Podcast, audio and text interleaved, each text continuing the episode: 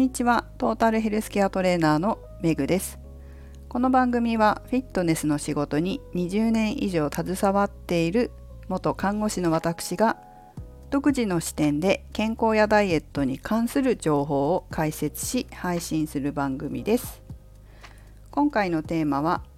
薬に頼る人頼らない人をお送りします。昨日ちょっと本屋さんに欲しい本があって行ったんですよ。でお目当ての本は見つけて買ったのでそれはまた別の機会にお話ししていくんですけど本屋さんに行くと情報収集ができるのでいろいろ見て回ったんですね。で特に今回は健康やダイエット運動など、まあ、私の仕事に関わるような本をちょろちょろと表紙を見たり中を見たりしていました。で一つ気づいたというか感じたことがあったので今日はそれをシェアしますね。健康系のいろんな書籍を見ていたら薬に頼らず血圧を下げる方法とか薬に頼らず血糖値を下げる方法とか薬に頼らずコレステロール中性脂肪を下げる方法というような本がたくさん売っていてあなんか最近はこうやって薬に頼らないで自分の食事とか運動などの生活習慣を改善する努力をして、えー、自分のその健康を維持増進させていきたいという人も増えてるんだなっていうことを感じたんですね。でもその一方でいろんな雑誌だったり健康系の雑誌だったりはたまた新聞だったりに薬で痩せる方法が最近よく載ってるんですよ。この配信でも話したことあると思いますが糖尿病系の薬を使って、えー、体重を落とすというような方法が最近本当に広がってきてる市場規模も拡大しているだなっていうのがよくそういう新聞や雑誌なんかを見てると本当によく載ってるので感じるわけです。つまり薬に頼らずに何とかしようというふうに考えている方と薬に頼って薬で何とかしようという方といるんだなみたいなことをね感じたわけです。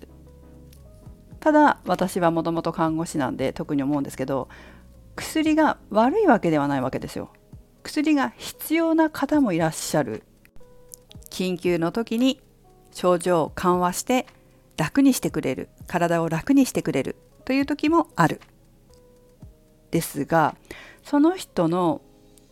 考え方によってなるべく薬を飲まないで健康になりたい健康でいたいという人とこのまま薬を飲んでいれば健康でいれると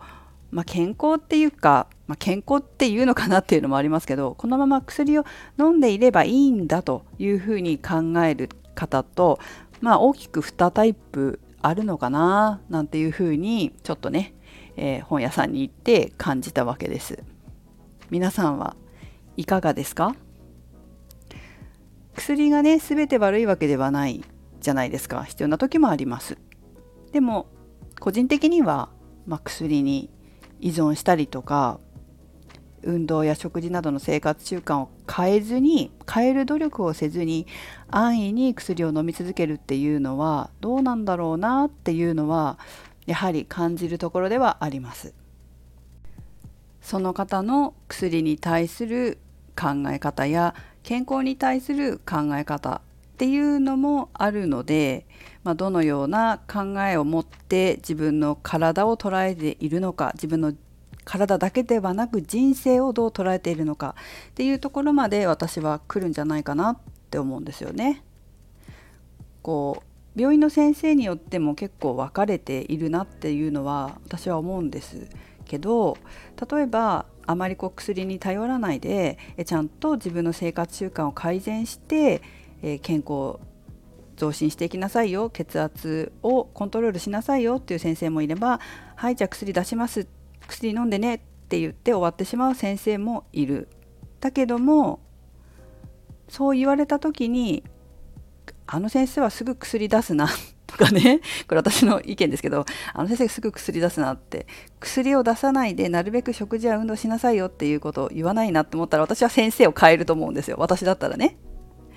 ちゃんなんか薬飲まないで済むようにちゃんと生活習慣の指導もしてくれるような、まあ、自分ができなかったら、まあ、そういう指導者、まあ、例えば理学療法士もそうだしあと何、えーと、管理栄養士か管理栄養士とかを紹介してえちゃんと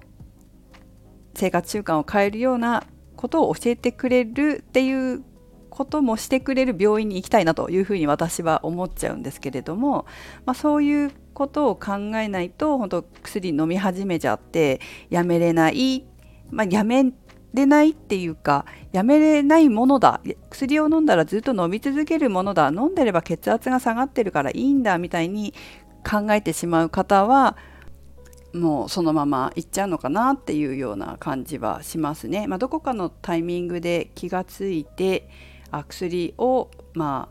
あ飲みたくないなっていう方もいらっしゃるんですよ。いろんな方いらっしゃってね。この間もあの配信で話しましたよね。これ以上薬飲みたくないから運動と食事に気をつけて、え体重を減らして食塩の量を減らして薬を飲まずに済んでるとか飲んでた薬をやめられたとかっていう方の話しましたよね。そういう方もいらっしゃるわけです。でもずっと飲み続ける方もいらっしゃるんですよね。それはもう個人の選択になってくるけれどもヘルスリテラシー健康の知識正しい知識をきちんと得てそして自分自身の人生をより良くする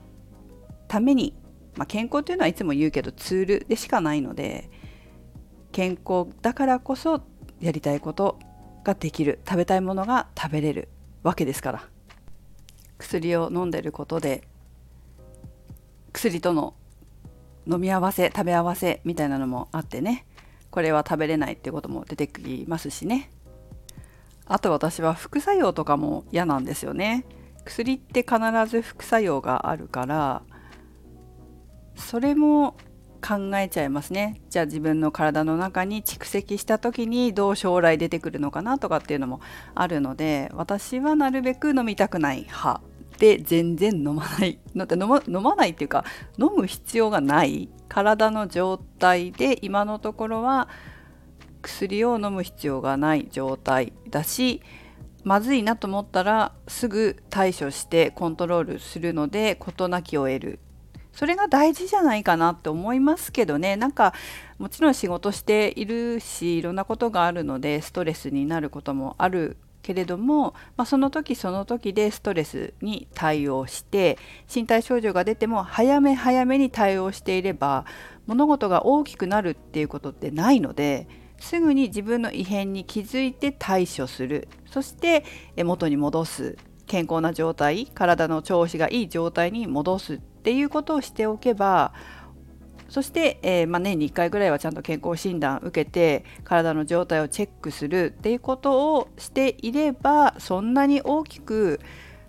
こう体体調を崩すっていうことは私はないと思うんですよね。だから初期対応が大事っては思います。初期対応をきちんとする。そのためには日々自分の体とちゃんと向き合う時間を作って自分の体と対話をして会話をして状態を見てであまり良くないなと思えば早いうちに対処する。これを繰り返していけば病院に行かなければいかないいけないような状態にはそうそうならないと私は思うんです。実は最近もちょっと本当に今年ハードな1年だったのでで一息ついてまた会ってまた一息ついてっていうことをやっていったんですがちょっと体に出てきたなっていうことがあったので無理をせず他の人にお願いして自分がやる必要があるまあそこまですごい絶対やらなきゃいけないということでもないことは周りの人にお願いして代わりにやってもらう。っていうことをして自分は休養することにしたんですね少し。で状況を伝えることによって周りの人もあそれならもう無理しないでね無理しないで休んでね少しゆっくりしななんていうふうに言ってもらって今ちょっと休養中なんですよ。まあ、12月1月正月明けぐらいまでゆっくりさせてもらおうかなっていうふうに思ってるしゆっくりできる状況でもあるしみんながそうやって協力してくれたりするので本当におかげさまでね少しゆっくりできて体の状態も整えることができています。本当病院に行かなきゃいけないかなと思ったんですけどまあ大丈夫そうなのでちょっと様子を見て少しゆっくりして体の疲れを取りたいなというふうに思っています。だからこの初期対応って本当に大事ですよね。だから初期対応するための日々の自分の体の観察と対話。そして、えー、その状況に応じて自分で対処する対処する時に必要であれば周りの人に何かこうね仕事をお願いしたりして、えー、まず自分の体を大事にするっていうことが本当に大事なんじゃないかなって思いますね。はいということで、えー、今日は薬に頼る人頼らない人というテーマから自分の体のコントロール方法まで、えー、ちょっとねいろんなお話をしてみました。是非皆さんも考えてみてください。それではメグでした。